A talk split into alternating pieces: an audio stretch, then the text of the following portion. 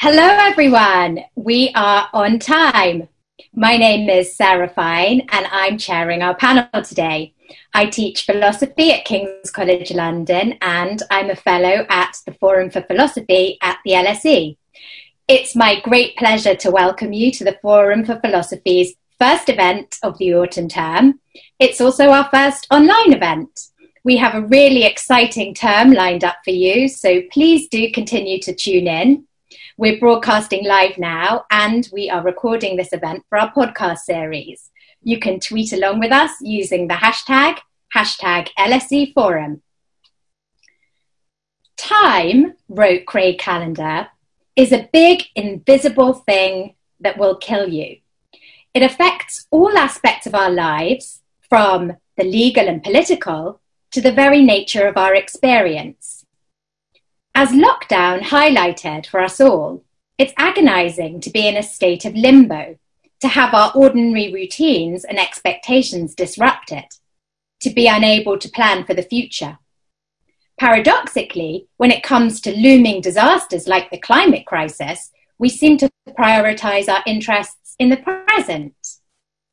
Meanwhile, we may think of time as something neutral and impartial but then we also see that some people's time is valued more highly than others, that time is used both to punish and to reward, and that people can be victims of forms of temporal injustice.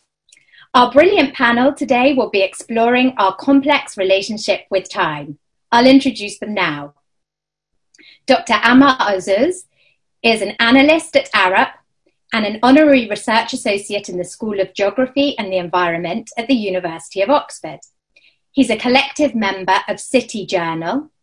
Ammar's interests include the destruction and reconstruction of history, culture, and the built environment in times of conflict, with a particular focus on the crisis in Syria. Professor Elizabeth F. Cohen is Professor of Political Science at Syracuse University and is currently a visiting fellow at Princeton University's Center for Human Values. She's the author of four books, among them The Political Value of Time, Citizenship, Duration, and Democratic Justice, published by Cambridge University Press in 2018. At Princeton, she's working on a book about the political significance of waiting in line and of first come, first served as a distributive principle. Professor Matthew Soteriou is Chair in Philosophy of Mind at King's College London. He's the author of The Mind's Construction, published by Oxford University Press in 2013. His research ranges across philosophy of mind, philosophy of action, and epistemology. And of particular interest for us today is his work on temporal phenomenology. Thank you all so much for joining us. After discussing these themes with the panel, we're going to turn to questions from our audience. So please feel free to type in your questions as we talk.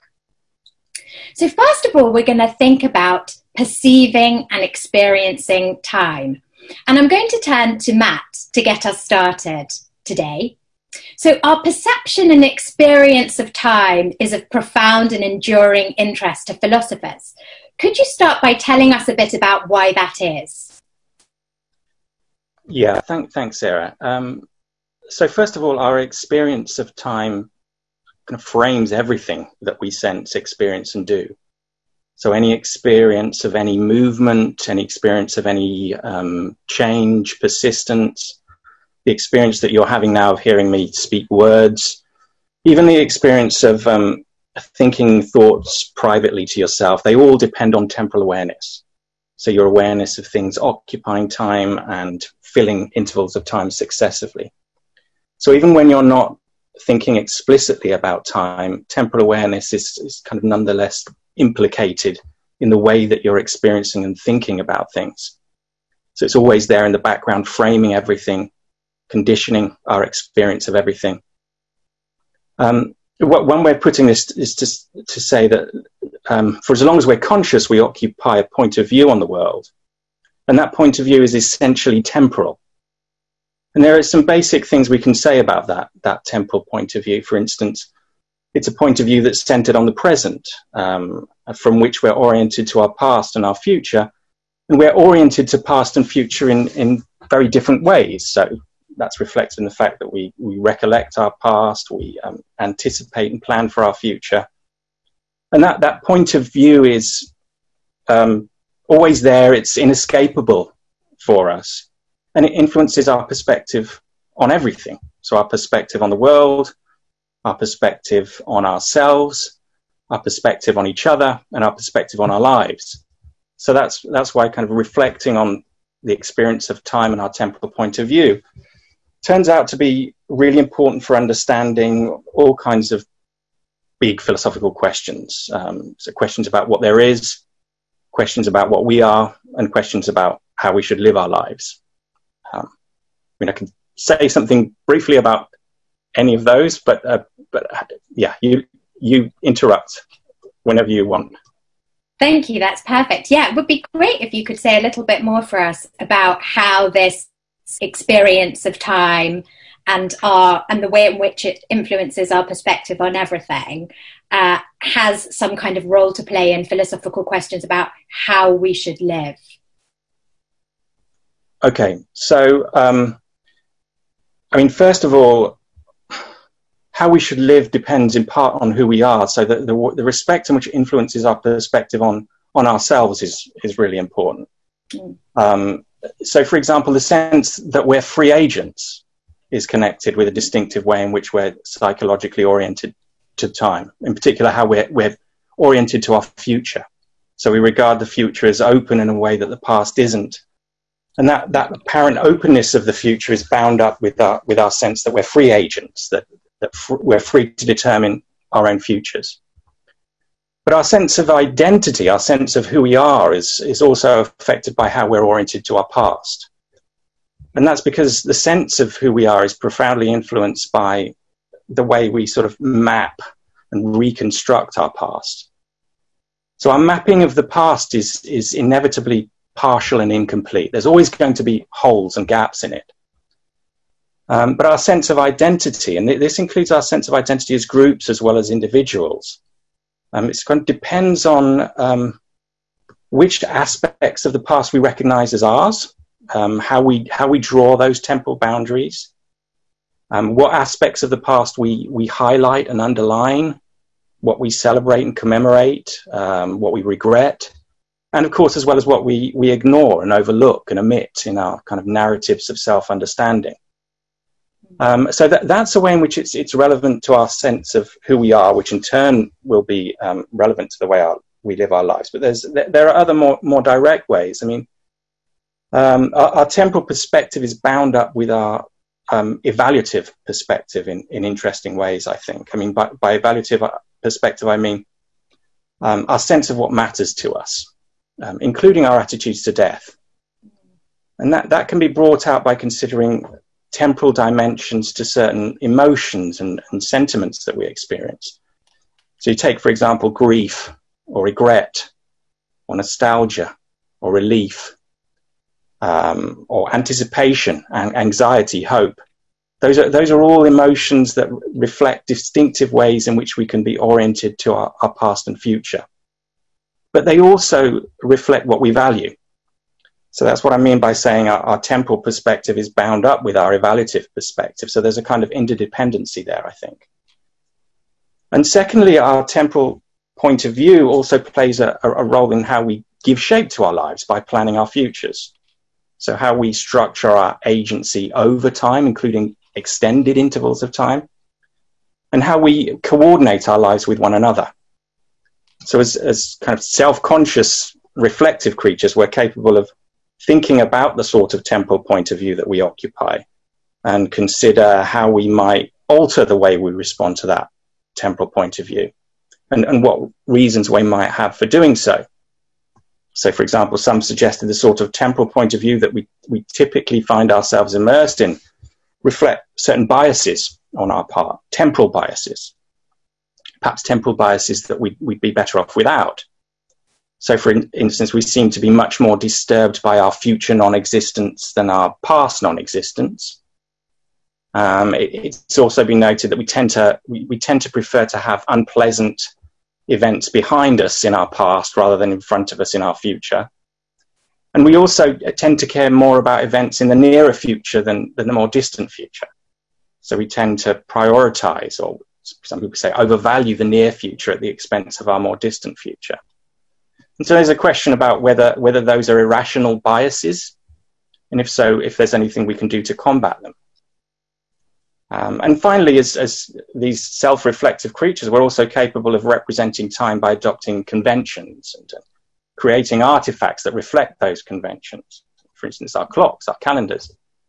And which conventions we adopt and how we choose to deploy them obviously has a huge impact on how we um, live socially, how we coordinate our lives with one another. So obviously, then there are bound to be all kinds of practical, ethical, as well as political issues that arise um, about the ways we, we represent by means of conventions and, and what sort of uses we put them to. That's really fascinating and gets us off to a brilliant start. Thanks, Matt. And at this point, I'd like to invite um, Elizabeth if she'd like to join us in reflecting on what Matt said so far. Thank you so much. Um, Thank you. Uh, so I can't uh, think any of the thoughts that I want to think as an academic without the kind of background um, discussion and and, um, and by being informed by the kind of work um, that Matthew does, and I um, I'm really uh, enriched by it and appreciate it. I am specifically as a political scientist focused on how we interact with time as political beings and how the state uses time.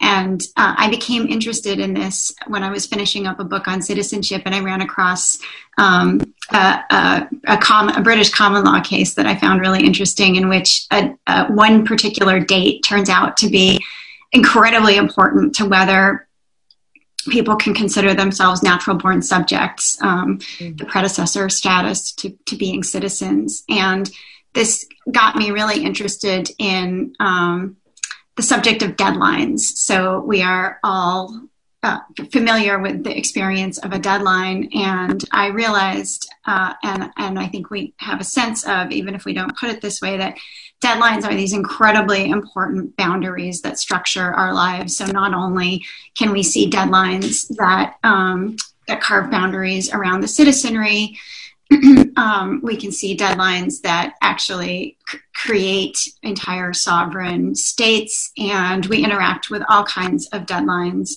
in our in our daily lives that um, that serve as boundaries for how we experience not just time but power and um, and uh, they're kind of like different types of deadlines in our lives, not just more or less important deadlines, but also there are deadlines that happen just once, right? So um, you know we're born, and and um, that's like a, a, one once in a lifetime will only happen one single moment deadline.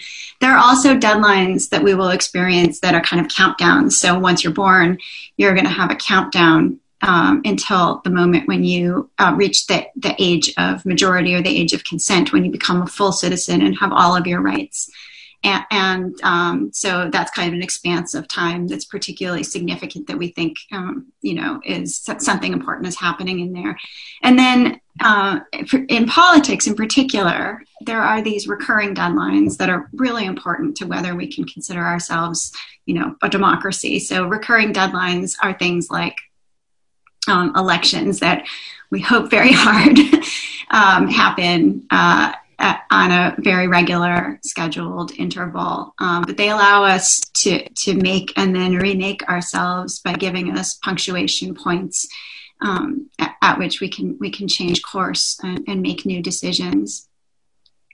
Deadlines aren't the only way we experience time in politics, though um, quantities of time can become really important to our political lives, and it, particularly important, I think, to to egalitarianism in liberal democracies. So um, we will have to wait for uh, quantities of time, particular units of time, to get things. Um, one way that we're really uh, familiar with this is we punish people in units of time. So if somebody is um, is convicted of a crime and is incarcerated, there will be a sentence that's usually built on a formula, and they have to serve out that time. We don't actually agree on what is going on during that period of time, but it does represent something. Um, for most of human history, we didn't punish people using units of time, um, and and now we do. So it's it's a distinctly modern thing.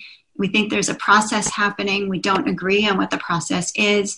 Same goes for other uh, important uh, quantified time in politics. So I'm particularly interested in um, immigration and when people uh, qualify for um, for naturalization to become citizens, it is almost universally the case that they'll have to wait out a probationary period before they can actually go through the process of naturalization. And um, if you asked, you know, a bunch of people why, they'd all come up with very different answers. Yet the idea of the probationary period is quite, quite universal.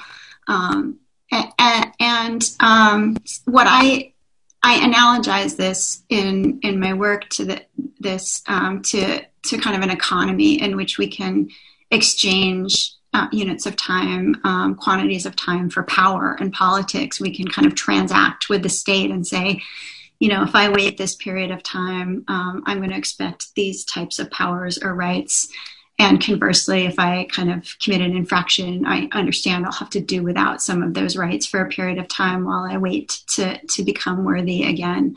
And um, and you know there's all kinds of ways we can think about this. We you know to to get back to a point that that matthew made um, you know uh, we we may um, like we may think that this is really neutral and and, and fair um, but we may also recognize that our time is actually um, different than uh, our experience of that time is different than somebody else. So somebody who's um, incarcerated while pregnant is having a very different experience of, let's say, a two year sentence than somebody else. But most significantly, um, even though we have a sense that time might be a more neutral way to transact over power than, say, like you just have to give a bunch of cash to get your citizenship, um, we can come up with instances where it's very clear that people who are quite similar see their time valued differently. So in the US, undocumented immigrants, no matter how long they're in the country, do not qualify to naturalize. Uh, in the US, also, we incarcerate um, racial minorities overall for much longer periods of time than, um, than white citizens, even when their crimes are quite similar. And, and, you know, if we've decided that people's time has value, and that, that um, they're moral beings and that different processes are happening during this time, that is essentially, um, in effect, a statement that we don't actually think all people are moral equals um, when we don't treat their time equally, and um, and you can reveal all kinds of injustice when you start to see the state treating people's time uh, similar, similarly situated people's time in different ways. That's really fascinating. Thank you so much. I love the line in your book where you talk about naturalization is often time plus residence and good moral character equals citizenship. I thought that that put it so well. Um, Matt, just out of interest, thinking about what Elizabeth has said, is the kind of political and ethical side of time something that you've reflected on at all in, in your work, or is it something that you'd be interested in uh, thinking through in more detail? Um, so it's something that I haven't um, thought through in detail, but I'm something I, I, am very interested. In. I mean, I started working on a, a, a, book on temporal perspectives that that will will cover um, various different ways in which this this temporal point of view I was talking about and the way we we experience time and think about time affects our lives. And I suppose the first step for me would be thinking about the the ethical. Um, so the, the, political gets far too complicated for me. I mean, I've, I've read Elizabeth's book. I think it's fantastic. It's really, really interesting. Um, but but there's something very, very general to say, which is that the way we think about and represent time solves a kind of coordination problem for us, um, and that that coordination was how how we live together and um, and as the, as the as the world gets smaller, so distances can be travelled at, at, greater speeds, then those these communities get larger and larger, and there there are more and more individuals to coordinate, right? And so so the, the, the coordination problems multiply. Um, and as, as, Elizabeth was saying, there's, there's one way of thinking about what you're doing, which is entirely neutral. And you might think it's, it's neutral insofar as um, using units of time or using particular quantities, measures of time, is a neutral way of um, approaching questions of coordination. Um, particularly if you try or at least make an attempt to distribute equitably how you're portioning out those quantities of time. But but it's it's it's it's not clear that that what results is a flourishing life for, for everybody in the same kind of way. Um, so there, there, there's a there's a kind of way of solving a coordination problem, particularly among huge global communities, that that that can be really useful. I mean, for example, dates and calendars got us to um, this event at the same time, right? Miraculously across different continents. And these are these are totally conventional ways of representing time that have these really valuable functions. But then, and now when you try and um, carve up time in terms of boundaries, deadlines, um, quantities of time that have this massive impact on, on people's lives, whether it's um, for punishment, reward, um, or deadlines, or where you bear, draw temporal boundaries as well as spatial boundaries for citizenship and statehood and so on. Um, then, you know, as I say, the, the, the, the problems multiply and that gets really complicated. Too Brilliant. Thank you. That's really fascinating. So I'm going to come back in a moment to Elizabeth to, to think a bit more about the political value of time. But before we do that, I want to bring in Ammar and ask whether there's anything that you would like to say in response to what Matt and Elizabeth have said so far on, on the perception and experience of time. Yeah, thanks a lot, Sarah. And first of all, thanks a lot for uh, making this event happen and for the invite and um, thanks also for everyone who made the time to, to join today. I think one of the most exciting things in the lockdown, or maybe one of the very few good things, was that everyone can join from everywhere at any time. So it's more liberating. And so thanks for making the time. I think um, there are two points that I got from, um, or like I, I, was thinking about when Matthew started um, talking about time. And I think the first one is thinking about defining who we are and what do we do through the lens of time. And my question, or like the thing that came to my mind, is that how our um, thinking about time has been impacted um, by the crisis of the COVID 19, how our perception of time and priorities changed um, at the time of um, extremis. So, for instance, many people started quitting their jobs or cleaning their homes or uh, uh, breaking up with their relationships. So, redefining and negotiating who they are, what's important for them, what's the priority. And I think in a time where there's lots of information, everything is now, now, now, and more, more, more I think that the lockdown, uh, the lockdown gave us a time to think, and I think that's what has been missing in our lives, like just slowing down and having a different rhythm of life. I think that was very crucial for many people, just like to slow down a little bit, to have more time for oneself, um, to sit and think and reflect. And I think that's really missing in the rhythm of life that we're, we're living. And I, w- I wonder, there's no, no need to answer me, Matthew, but if there's any uh, point you want to, to make on that, the relationship between time and crisis, how our priorities shift on, on this. So that's maybe my first point that I wanted to reflect on. But the second one you spoke about um, uh, also grief um, and you wrote about uh, the past made present, and also you spoke about uh, you wrote about uh, time in a dream. And I, I, wonder you you mentioned the word nostalgia, and this reminded me of the work of uh, Svetlana Boym, uh, who died in her fifties actually, who, who wrote the book Future of Nostalgia about the relationship between um, the past and the present, and how um, we sometimes remember uh, or uh, yearn for a past uh, or a space or time that maybe never existed. Uh, and you spoke about how um, we would construct and map that past. So I wonder if, if you have any thoughts on like how do we individually or collectively construct that past um, to shape our um, present and future. Uh, so I think these were the two points that uh, came to my mind, and I wonder if yeah if Matthew has any comments on them. Thank you. It's re- really interesting and, and, and, big issues there. I mean, it's just to start with the the, the last question that, that you raised. Um, yeah, so um, I mentioned that we kind of we map uh, our past, but also reconstruct our past. So, so given that our our perspective on our past is always going to be partial, right? I, I don't think there's any such thing as complete picture. It's always going to be partial.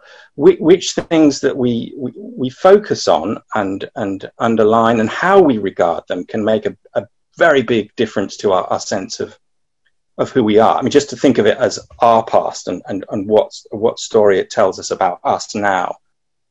Um, and and I, I, said kind of construct or reconstruct, so that there's inevitably also an element of invention, I think, when we um, map out our, our past and um, um, use that to, to think about who we are. I mean, origin myths are, are really in, important, and, and, there's there's origin myths for, for all kinds of groups, um, and, not just for humanity, but for for um, collectives, groups of people, nations, and so on. Um, and and there's always going to be some kind of um, partial mapping and reconstruction invention in, in how you draw those boundaries. Um, but but then also how you how you go on to um, allow that past, which may be in part invented, to, to echo through the present. Um, I mean that that is most obvious in the way that we have anniversaries, commemorations, and, and, and so on. What we choose to um, make national days of anniversaries or commemorations can, can, as a collective, can have a big effect on our sense of who we are.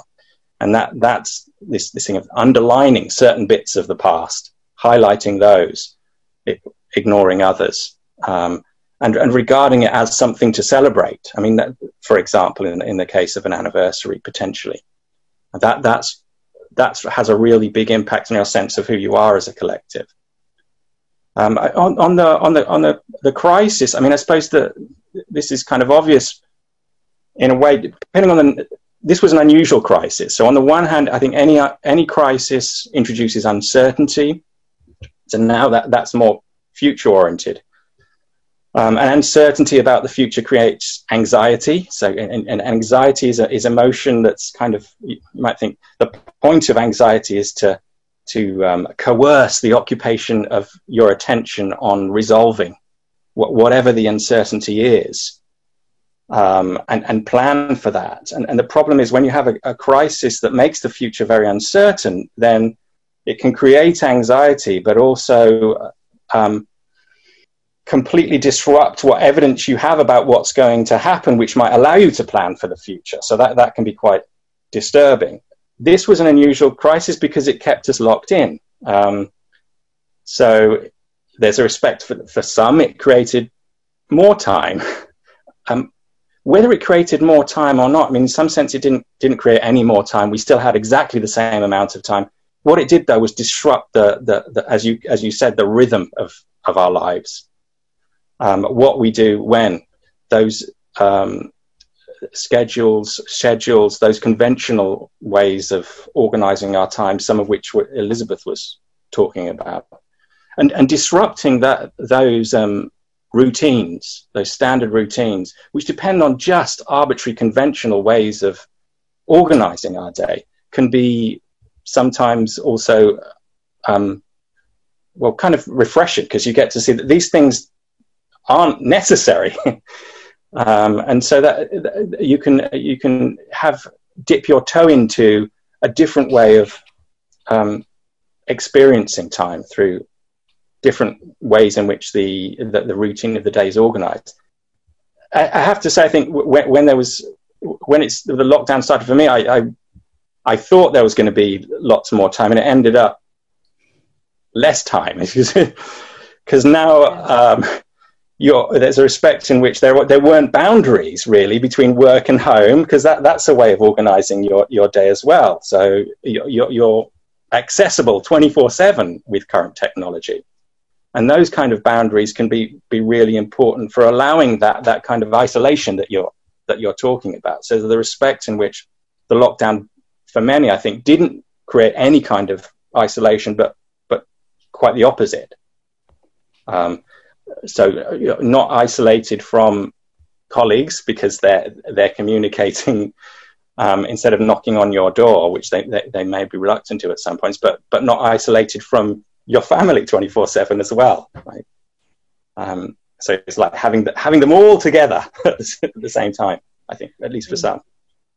Brilliant. Thank you. My goodness, I could continue discussing this all night, but I'm going to have to make my first of my time jokes that we will run out of time. So we better press on and to think a bit more about some of the themes that Elizabeth introduced to us from her wonderful book on the political value of time.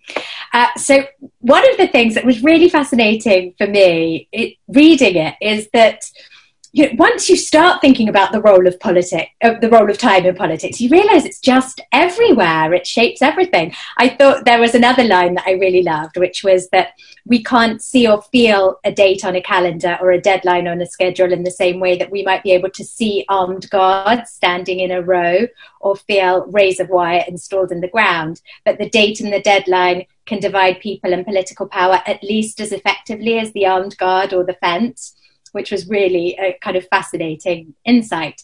So I just invite you, Elizabeth, to, if you like, say a little bit more about the book and of course to tell us a bit about your new work on the politics of time related ideas around waiting your turn and not jumping the queue and so on mm-hmm. thank you um, yes so when i wrote that particular uh, passage i was thinking as i often am about um, different types of policies that cut people in or out of um, both the citizenry and the the polity, um, and then various types of rights. And you know, in, in the U.S., we've had fights over statuses um, that you might gain if you arrived in the country brought as a minor, um, brought by your parents, uh, and you know, you have to have come at just the right date to qualify, just the right age. Um, it's a very slim segment of the population that qualifies, and there's no material, meaningful difference between people, you know, who got there um, before midnight on June 12th or whatever the date is, and, and after. And you know, borders themselves people who haven't been near a border imagine like it looks like it does on a map, just a line. But of course, borders are, are very hard to pin down um, and and contested. And even if you think that you've nailed down your border, it may be the case that you know some sand shifts or something, and all of a sudden there's a river running through space that you thought was very precisely defined. Time, um, you know, can feel like it it is in a way um, uh, more more um, easily pinned down than that territory, or at least as easily pinned down.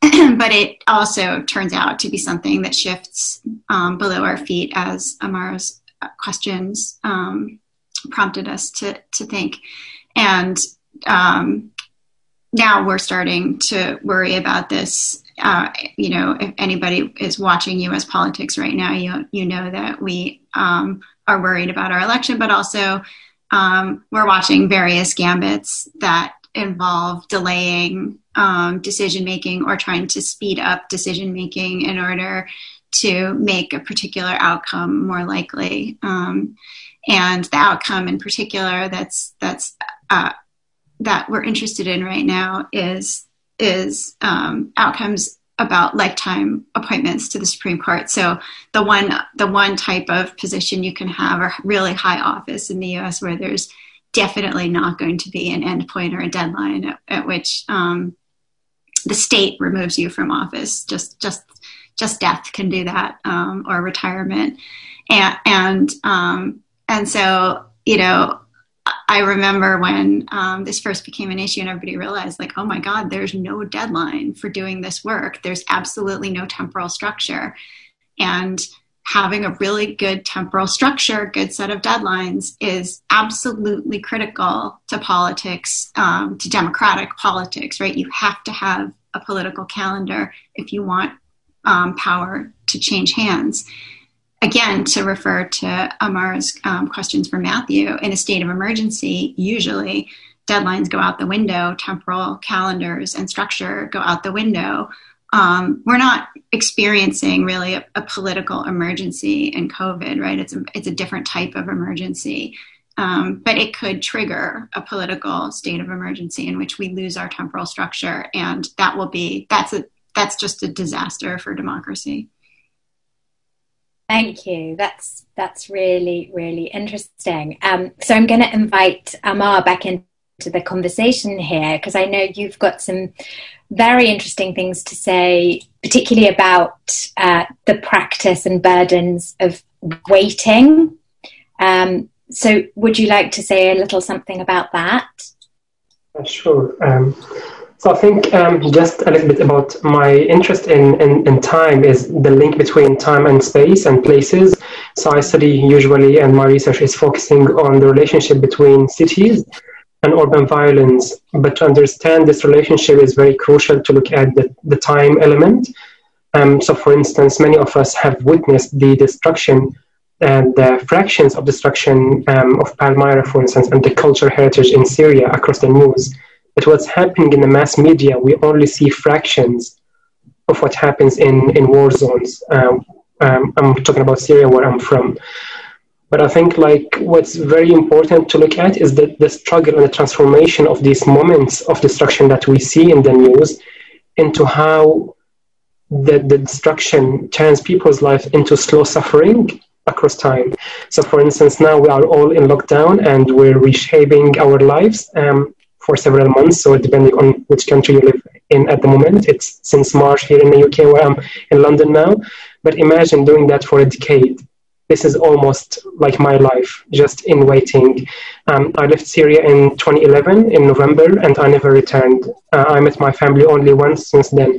So the practice of waiting for the war to end, waiting for re- reunited with your family, waiting for rebuilding your cities where 75% of the city is destroyed, where I'm from in Homs, just like we live in years and years of um, practice of waiting. And actually, in just in this month, um, on the 16th of October, but um, nine years ago in 2011, an explosion took place in my own street. Um, and in that explosion in, in Homs, in my neighborhood, one of my friends was killed who was in his early 20s. He was a final year architecture student, and I was one year older than him. Um, and that that moment is like something that I would always remember, and I try to to link that street, my my hometown, with the, the killing of my friend. But I think many people have found 2011 as a, a turning point in, in history. So whenever you ask any Syrian, um, how is your life? So you would often question, is it before or after 2011? So time for us was defined, is defined by 2011 because it's a there's a mass um, reshaping, remodeling of what's happening on the ground through time. Um, if we look at the lens of 2011, more than half the population is displaced, more than 12 million people are displaced from their homes, for instance. So for us, there's a collective sense of loss losing people, losing the city, losing the streets, losing uh, the customs, our traditions, the ability to go home. Nostalgia is the, the yearning to return home, but for us, even the return home, it's uh, many of us are unable to return home. And secondly, even the return, if hopefully it happens, it's no longer the home that we left. It's a, it's a place that maybe, or maybe, or maybe not, we would be able to recognize. Um, and I think that was very important. But behind this um, radical destruction of cities, like in, in Aleppo, in, in Homs, in, uh, in, in, Mosul, in Iraq, uh, in Iraq, for instance, and in many cities like in Yemen and Libya, what's very crucial for me as a, a, scholar in urban studies to understand is the relationship between the wartime um, destruction and the seeds of conflict that led to this destruction. So, looking at the work of Rob Nixon, for instance, um, uh, who wrote uh, on American cities on slow violence, is very crucial to, to link these um, radical moments of destruction, as we, what we see in the war times, with the past events of decades of slow suffering, uh, slow uh, eradication of history, destroying cultural heritage, displacing people, creating inequalities in cities I think linking these pre-war situations with what's happening in conflict is really crucial to understand how cities are reshaped in, in, in terms of conflict. And I think a lot of scholars have focused on urbicide, which is the killing of the urban, and looking at how cities are reshaped through uh, the lens of conflict. But what's often missing is to look at the violence in a city through the lens of time. So now in, in Syria, it's almost like a forgotten war um, we hardly see an article uh, online on it. What we witness after the moments of destruction that we have seen and the millions of people who crossed to different countries into Europe and into Turkey and Lebanon and Jordan. Um, what's happening now is that all these moments of um, radical um, destructions have now transformed into chronic urban trauma for people where the everydayness is a struggle, everyday practices is a struggle. Um, even like there was a report this week on, on The Guardian um, talking about the struggle of people to get their bread. Their daily bread is a struggle. So um, I think that's really missing in, in terms of like um, understanding conflicts and how people eventually would live for years and years just in the practice of waiting. And I think I just wanted to, to reflect on um, how do we transfer that into words? Uh, what I found really uh, powerful once I was reading a poem that I found really reflecting uh, the losses that we have endured, uh, which is by the poet, the American poet uh, Elizabeth uh, Bishop, um, who, who wrote a very famous poem called One Art. And if I can just try to, to recite some of the, the words, because she really uses words that focuses on time and the practice of time, um, she would say, um, The art of losing isn't hard to master so many things seem feel to be uh, um, seem um, filled with the intent to be lost, but their loss is no disaster. Lose something every day, except the fluster of lost door keys, the hours badly spent. The art of losing isn't hard to, uh, to master. So you can really see how loss has been put into words by this poem and how she would show you that it's slowly and sometimes goes fast and you have like cycles of losses so many of us, like we left our homes thinking that it's going to be matters of weeks. We took few things, but then you just know that it's uh, matters of years and maybe decades, maybe generations. And you just try to live a life where you know that you're losing every day slowly. And suddenly it's just like accumulation of losses, not only personal losses of our uh, personal struggle. Like I live in the comfort of a great city in London, but there is a sense of collective loss of um, of a sense of home or a sense of homeland, and I think um, that's what we live with in time. It's like a, just uh, I think I would uh, recapture the word of uh, Rob Nixon: slow violence against us, like slow suffering. Thank you. Thank you so much, Ammar. That was really beautifully put. And uh, I'm also thinking of a line that you quoted in your wonderful paper on A Tale of a Syrian City at War, where you mentioned that Noura, an architect, says, The one who has no past has no present, which I thought kind of really nicely illustrated this tension that you express about what what should you do in the context where your home has been destroyed? What's the next step? So you write in that paper about how should you deal with the rebuilding process? Should the rebuilding process be you know a, a new destruction of what exists and, and something completely fresh or should there be some effort at reconstruction, even though reconstruction is obviously not going to be the same as what was? I wonder whether you might say a little bit more about that, you know, the difficulty with being future oriented when you're suffering from this kind of loss of home, loss of place. Thanks. Yeah, I think we come back to, to the question that I asked Matthew about the relationship between the past and the present.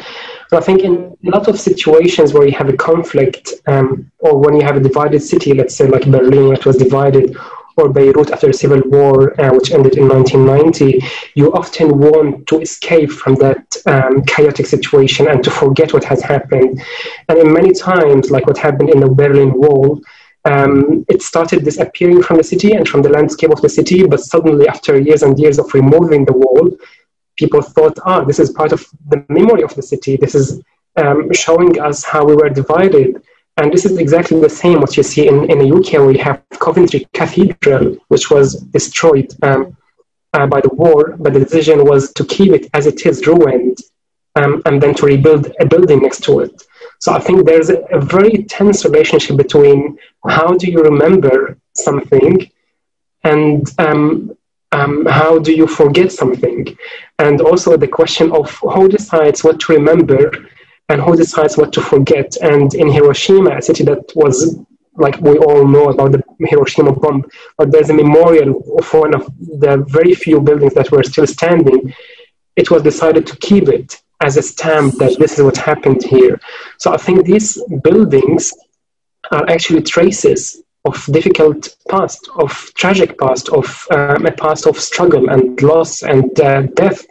And I think through the built environment, uh, I know that uh, Elizabeth uh, focusing on politics and Matthew on uh, philosophy, but I think through the built environment, we can also read um, time and maybe understand um, the urban fabric around us um, and the time what happened in that city through these buildings um, so how do you remember um, how do you rebuild i think these are really critical questions and very difficult and challenging to answer Thank you so much. Um, obviously, incredibly rich and much more to be said about all of these things. But I'd like, if I may, now to bring in our audience who have some excellent questions for us. Uh, and I'm going to start with a question from Kerry Young, who has uh, who wants to put this to all of you. And the question is about time and aging. So Kerry asks, what about the phenomenon of time appearing to pass faster as we age? People of senior age, uh, senior years, with perhaps fewer responsibilities and activities, report time as passing very quickly, whereas younger people with very busy lives often often feel time is passing slowly. Is it simply something to do with the body clock knowing the time, or perhaps it's something else? Should I start there with Matt? Um, yeah, so I, I don't think, as far as I know, um, it's it's um, not something that's explained by um, something to do with the body clock, the circadian rhythm. Um, um, but our, our, kind of subjective sense of time, um, how how fast time seems to flow, can be affected by a number of things. Some of which include whether we're panicking or not, and so there's there's some attempts to explain that in terms of, if you like, the um, the variety of thought that occurs over a shorter interval of time can have an effect on your sense of the passage of time. So there, there are kind of crisis situations where the flow of time seems to um, be very different. But I think in terms of um, very young children versus more senior adults, I suspect it, it also has to do with the breadth of your temporal perspective. So, so when I was saying earlier, you kind of occupy a temporal point of, of view on the world. So you're oriented to your past as well as your, your future.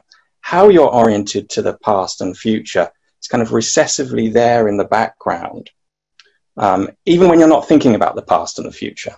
So we, we can't help but be psychologically oriented to, to what falls beyond the, the fleeting momentary present and and with, with I think with with greater breadth to that temporal perspective, and, and that greater breadth isn't just simply a matter of how long you've you've been alive, but but how how much you've accumulated in terms of memory. I think can can have an effect on your experience of the present. So I would speculate, guess that that, that has something to do with it. That's great. And while we're on the topic, actually, um, Matt, we've got another question which I want to put to you from Heather Dyke, which is that a lot of the features of our temporal experience that you mentioned at the beginning seem to be in tension with what we've learned from science. So, this again, very timely comment given the Nobel Prize today. Um, so, science seems to tell us a different story about what what time is actually like. What do you think is the best explanation for that difference between how we perceive um, and how we experience time and what science tells us about what time is really like. Um, thanks to Heather for the question. So Heather's written some fantastic papers on, on just this topic, actually. So the, the, the way I think of it is, um, so I, I, mentioned earlier that we, we occupy this temporal point of view that's determined in part by how we're psychologically oriented to past and future. Um, I think that affects how we experience the present. So I think of the present as something like the origin of a perspective. So, so just as, um, so take our visual perspective. Um, our visual perspective is from a certain place. There's a roughly a cone shaped region of, of space that I'm visually aware, aware of, that I have the impression of being aware of it from somewhere. And that origin isn't a point. It has some spatial extension, the origin of my, my visual um, perspective. Um, but but the, the, the geom- geometry of lines of sight and, and light doesn't determine everything about my visual perspective. I mean, I have a sense that I'm looking up at the stars rather than, than down at them, and that, that's determined by other things. So my, my sense of um, of gravity and how that that's uh, affected um, how I experience how that affects my experience of, of, of space, looking up rather than down. And, and similar, I think, with our temporal perspective, we have a kind of origin for our temporal perspective, which which isn't a point, but is a region. And that that region is is the present. So that, that the present has some breadth for us. And and just as our sense of gravity affects whether we feel like we're oriented by looking up rather than down at the stars, how we're oriented to our past and future affects how we occupy that, that the origin of that, that perspective. So how we experience the present.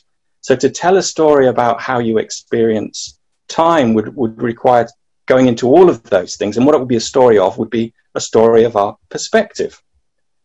Um, that, of course, then raises a question about what, well, what is it a perspective of? And, and is what it's a perspective on something that's there independently of that perspective. And that's where scientists may tell you something very different about the nature of time independently of that perspective. And then one question will be, well, is, is that really time?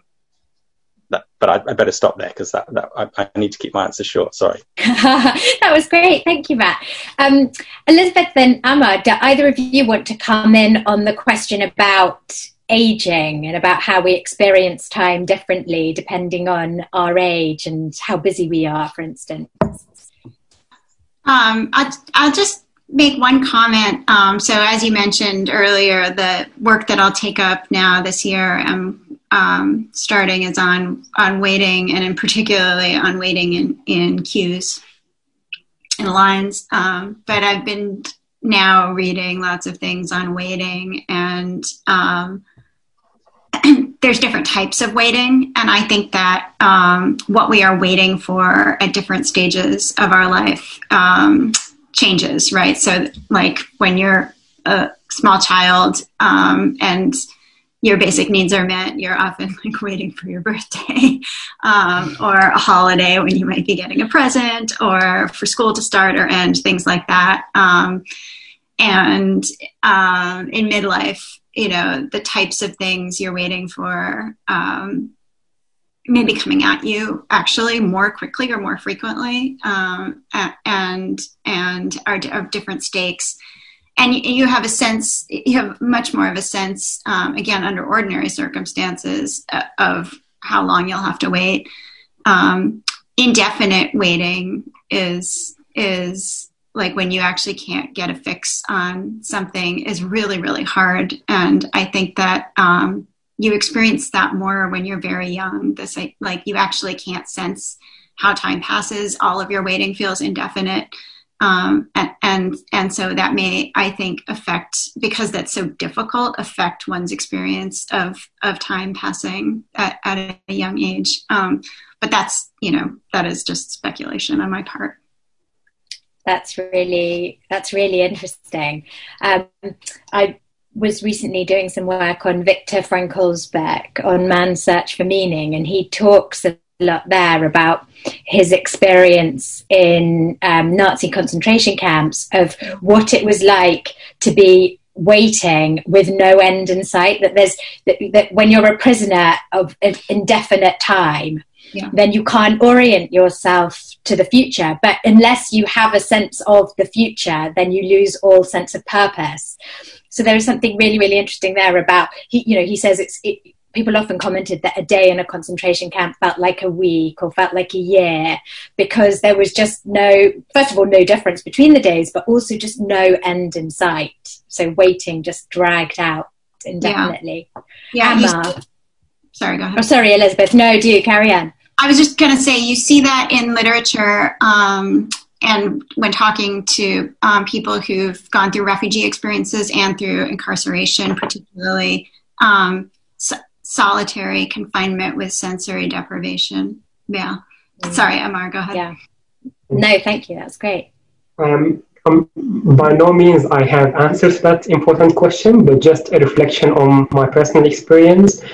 I feel we live in a time where there's a lot of notifications. We're just waiting for uh, more notifications from all the emails and applications we have. And I just feel so happy and lucky that I lived in a time in the 90s where I didn't have any of that. I hardly used internet and just spent my summers reading some literature and uh, time felt so slow. But I think even now, if we just like put things on the side, um, time would definitely feel slower. And I think we really need to appreciate and reappreciate the time and leave everything and just go for a walk uh, in the woods um, and connect a little bit more um, with time and with ourselves. I think just the rhythm of life now is just very, very fast, and there's a lot of voices and a lot of opinions and information, and just you feel like it's never enough. I need to do more. I need to read more. Maybe it's enough just to do less.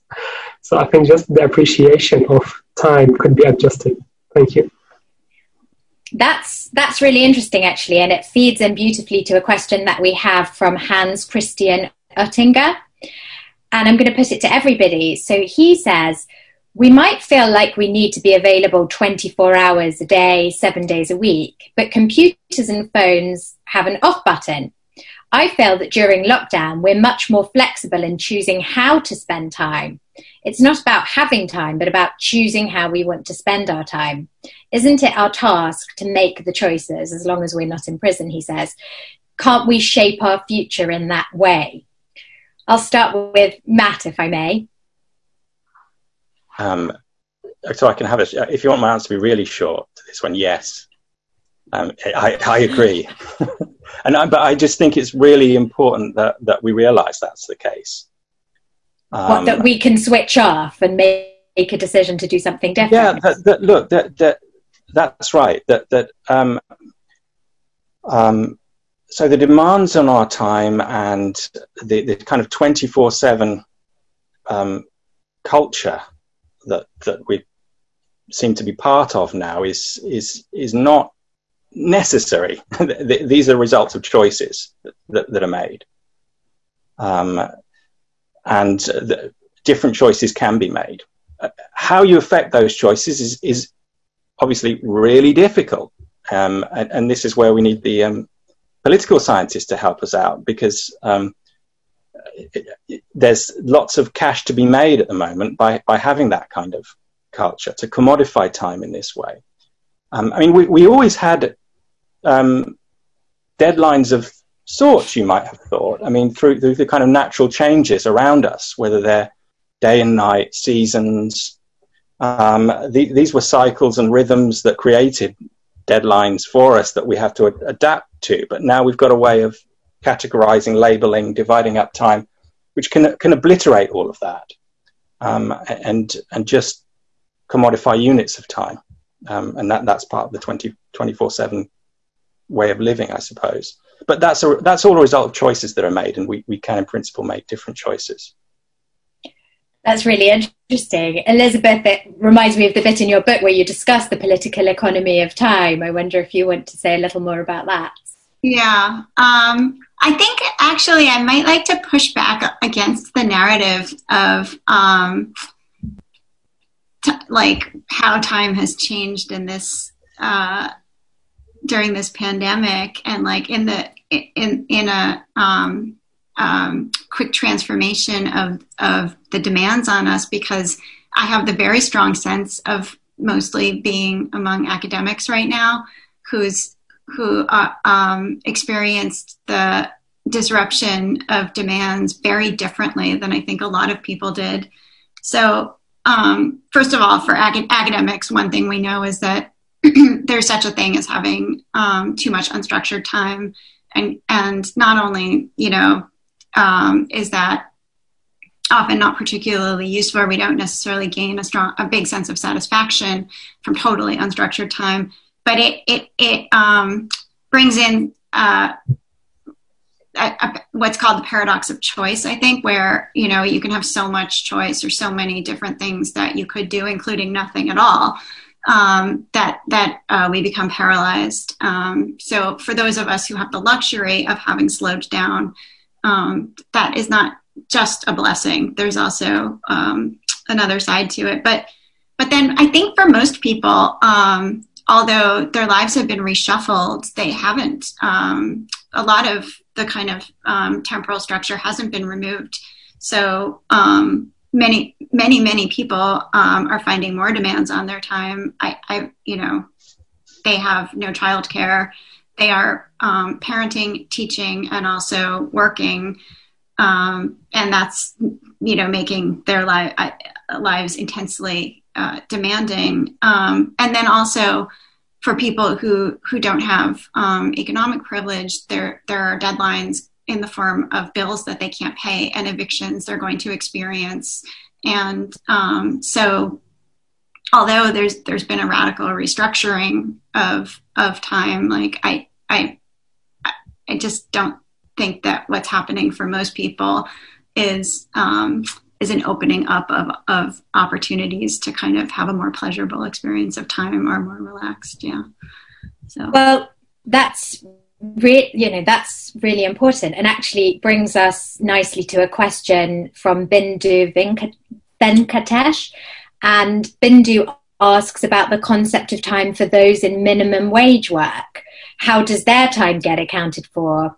especially when they have to do two or three jobs to make ends meet? So um, I I looked at the chat and saw the questions and mm-hmm. hoped that we'd get to talk about that because it's mm-hmm. really um, important. Uh, and I'm going to speak as a, a, political scientist, a political theorist now, and say, um, you know, you don't get democracy in circumstances in which there's no leisure, right? There's no, you don't, you, you you, you develop we develop the idea of democracy absolutely contingent on a class of people who have the leisure uh, to engage in philosophy and in thought and in all the types of deliberation that go into self government.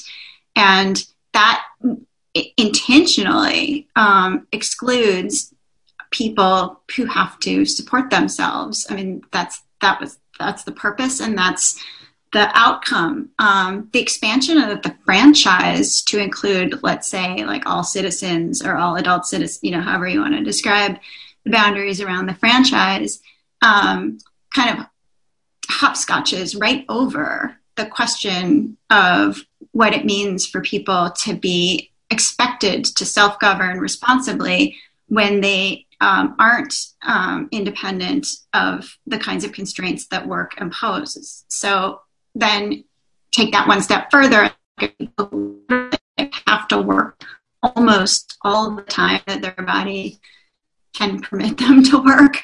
Um, and you have people who are being structurally excluded by the, the de- demands on their time. Um, from the opportunity to self-govern and and it is um, profoundly undemocratic i think thank you at this point, can I raise a question from uh, Robert Main? And I'm going to put it to Ammar.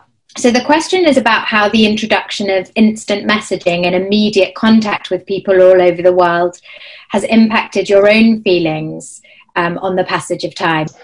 But I think, like for me, I personally have deleted multiple uh, social media platforms and tried to concentrate only on one of them so I can connect uh, with colleagues and um, scholars and journalists and people who are interested in, in their work. But I deleted, like many others, like uh, without saying any of the names of these platforms. And I think, like many of us, are now stuck in like you have messages here and you have emails here and messages on the other one, like, and you feel like there's a roller coaster. You have to go to each of them and reply instant, instantly because people see that you saw them, but you haven't replied. So that's true. That I should reply. Um, I think it's really challenging, and we really have, like personally, I feel like we should slow down. And what I like about um, one artist from Serbia, maybe many of you know her.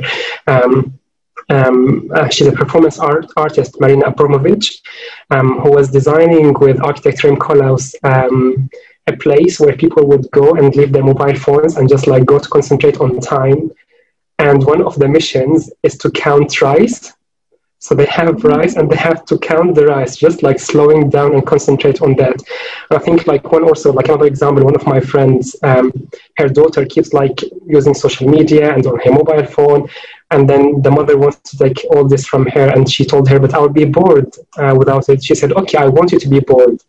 I think we tend to forget to be bored, like just go back to the basics, connect with ourselves, um, concentrate on the things that matter to us. Um, and maybe reduce some of the, the, the noise around us. Yeah, really interesting. It's really interesting, isn't it? I, one of um, one of my colleagues at King's, Kalina Gottman, said to me that somebody described emails to her as uh, somebody else um, pushing themselves to the top of your to-do list. which I thought was really fascinating. That sort of experience that now you have to do that thing that somebody else wants you to do. Really interesting. some people are very disciplined, aren't they, at leaving all their emailing until the evenings or, you know, only turning their phone on at a certain time of day. Great. If I may come back to a more political question now uh, for Elizabeth from uh, Maurizio at KCL. He wants to know if there's such a thing as a just distribution of time outside of the penal context. Uh, so he'd like to know your insights into the relationship between justice and time. So that's a great question that I've spent a good deal of energy trying in some ways to avoid because it's so difficult. Thanks for um, thanks for bringing it up. Uh, and I think that um, there's there's um, too much that's kind of uncertain or unspecified and and uh, distinct to any individual about time to say like oh yes there is a, a just way for the state to deal with time what i the way in which i approach this in the work that i've done so far is to talk about um, the claims that we make when we use time in politics to do things like confer rights on people.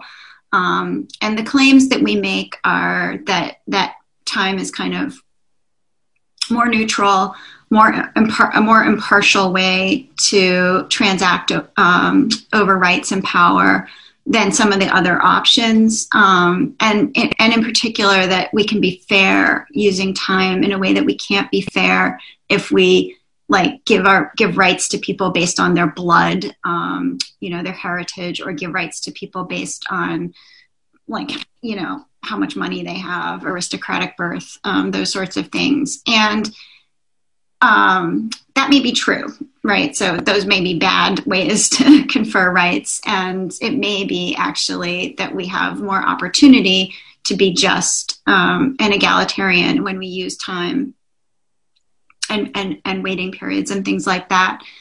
Uh, but um, we will have to make very careful calculations if we want to approach the kind of, of fairness that we're claiming um, we're achieving and, and to come back um, to a couple points that we've kind of like just brushed up against. First of all, uh, Sarah mentioned, like in the book, I talk about temporal formula, right? Because we're rarely just using time, we're usually trying to accommodate other factors.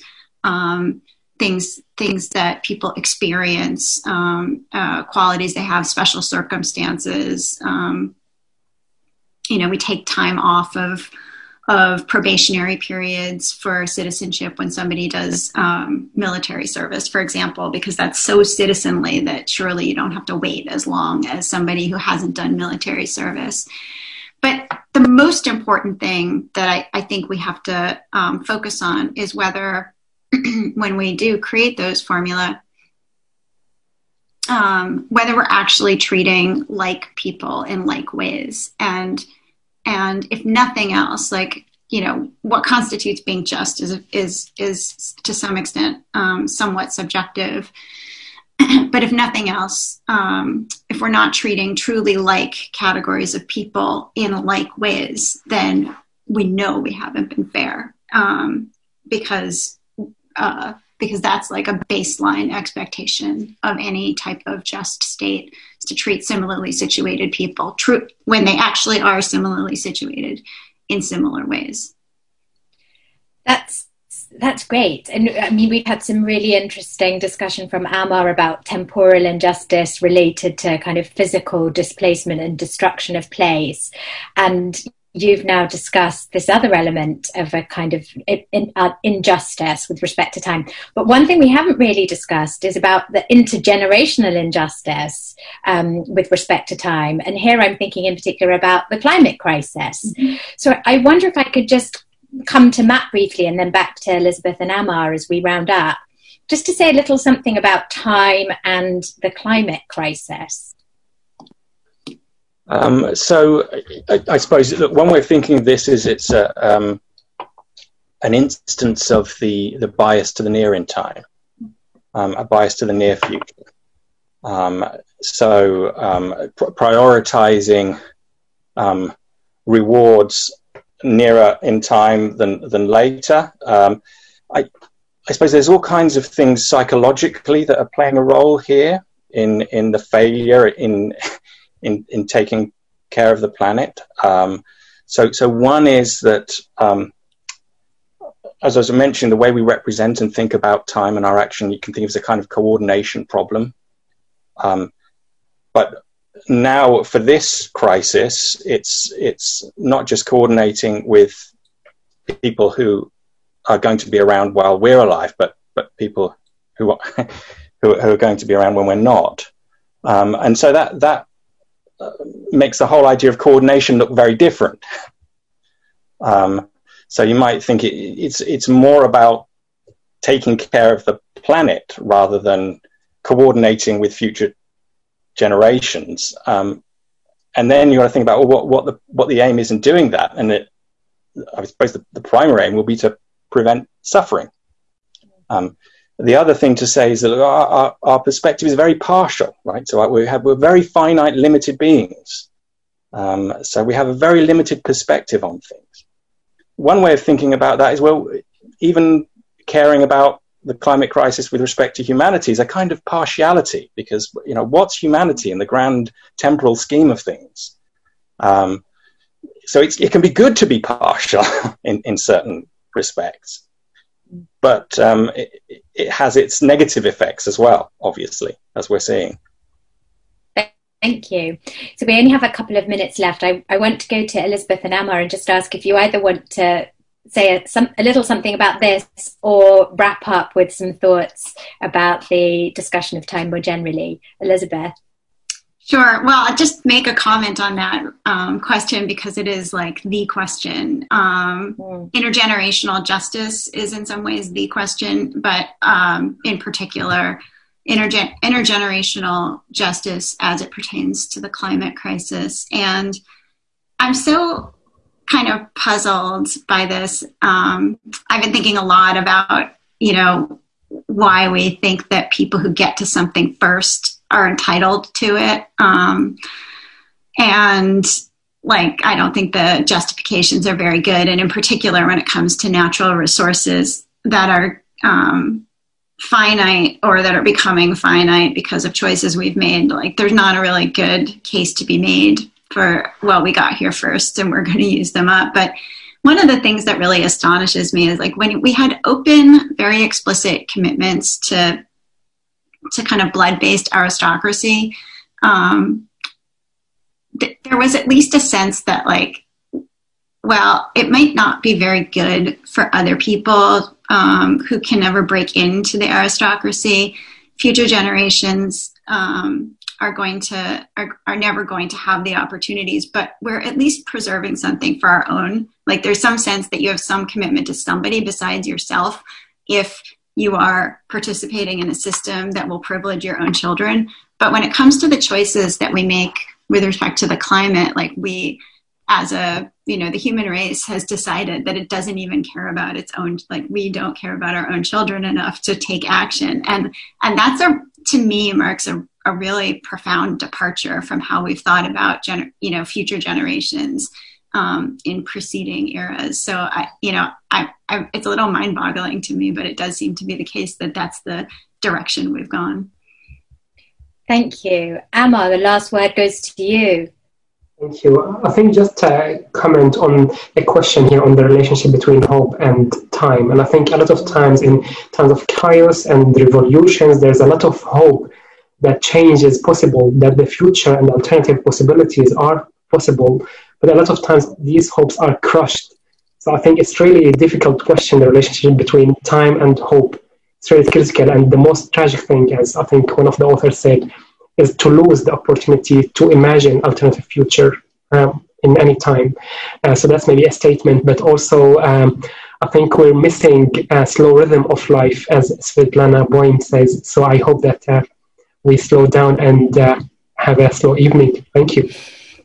Thank you so much. Well, of course, time flies and uh, the virtual bell is ringing. So all that remains is for me to thank our wonderful panelists, to thank all of you uh, for your fantastic questions. Please join us at the forum online next week on Monday, the 12th of October for our Philosophers Book Club event. The book is Iris Murdoch's Under the Net and everyone is welcome. Until then, goodbye.